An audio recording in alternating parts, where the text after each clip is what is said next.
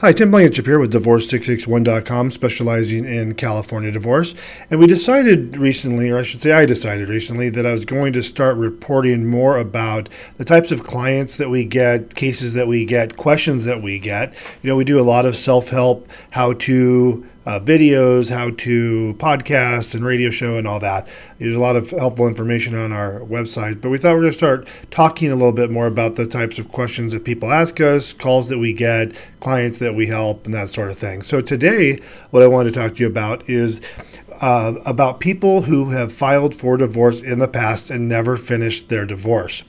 We get calls like this all the time for a variety of reasons. And what I want to focus on here is the people that have filed in the past and never completed their divorce. The first thing you're going to want to do is see if your case is still active. So we get calls all the time that say, Tim, I filed my case in 1996 and we never finished it. And uh, I'm sure it's expired or, you know, we, we have to refile because it's been so long.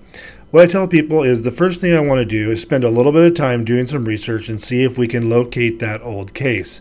The reason being, in, the, in general, in California, the courts will only hold a case active for five years and then they will dismiss it. But we have found that the courts are so unorganized and or so busy that they don't cancel the cases as they say their policy is. So we have completed cases that are even 20 years old when they didn't even have computers, when they didn't, when everything was on a ledger. Uh, but what we will do, if, if you were to call us and say, Tim, I, I, filed long ago, I'm sure it's expired or this and that, the first thing we're going to do is take a day or two, do some research, and see if we can locate the original case.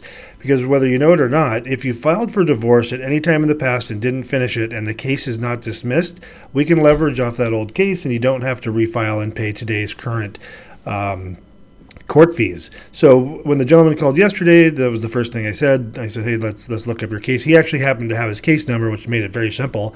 And it was a 1996 case. We, he gave us the case number in about 12 seconds. I went to the court's uh, website, punched in the case number, and uh, well, voila, is that the word? Voila.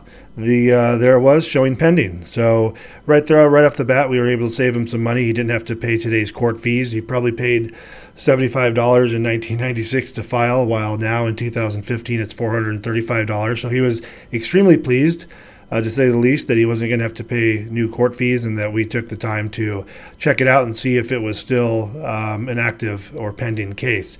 Uh, keep in mind, if you don't have your old case number, the only way you can get your case number is by going actually down to the courthouse. You just have to take your driver's license, and uh, they're, they're, the computers at the clerk's office. You can punch in your name and approximate year of filing and uh, once you get the case number, you can see if it's it's active. If you're to use utilize our service, um, you just have to give us a call. We will uh, take down, you know, obviously your information. We'll go down to the courthouse for you, and we'll pull that information and see if the case is first active, is still active, and then if if uh, if need be, we can always ask the court to produce uh, copies of the original filing, and then we can we'll be able to take that paperwork and run. What generally happens is when you have an old filing, you know, an old petition that was never maybe never or maybe you didn't uh, uh, finish the case. If it was filed and served, then we can just move on from that point. But if it was never uh, never served, like was the case here, we need to file an amended petition. It won't cost you any more in court fees. We just have to amend that, in this case, that 1996 petition to be uh, current, and then serve it, and then and then you know, follow the, the divorce process from that point forward. My name is Tim Blankenship with Divorce661.com. You can reach us at 661 281 0266. We do provide an affordable, full service divorce process throughout California. Call us for more help. We'll talk to you soon.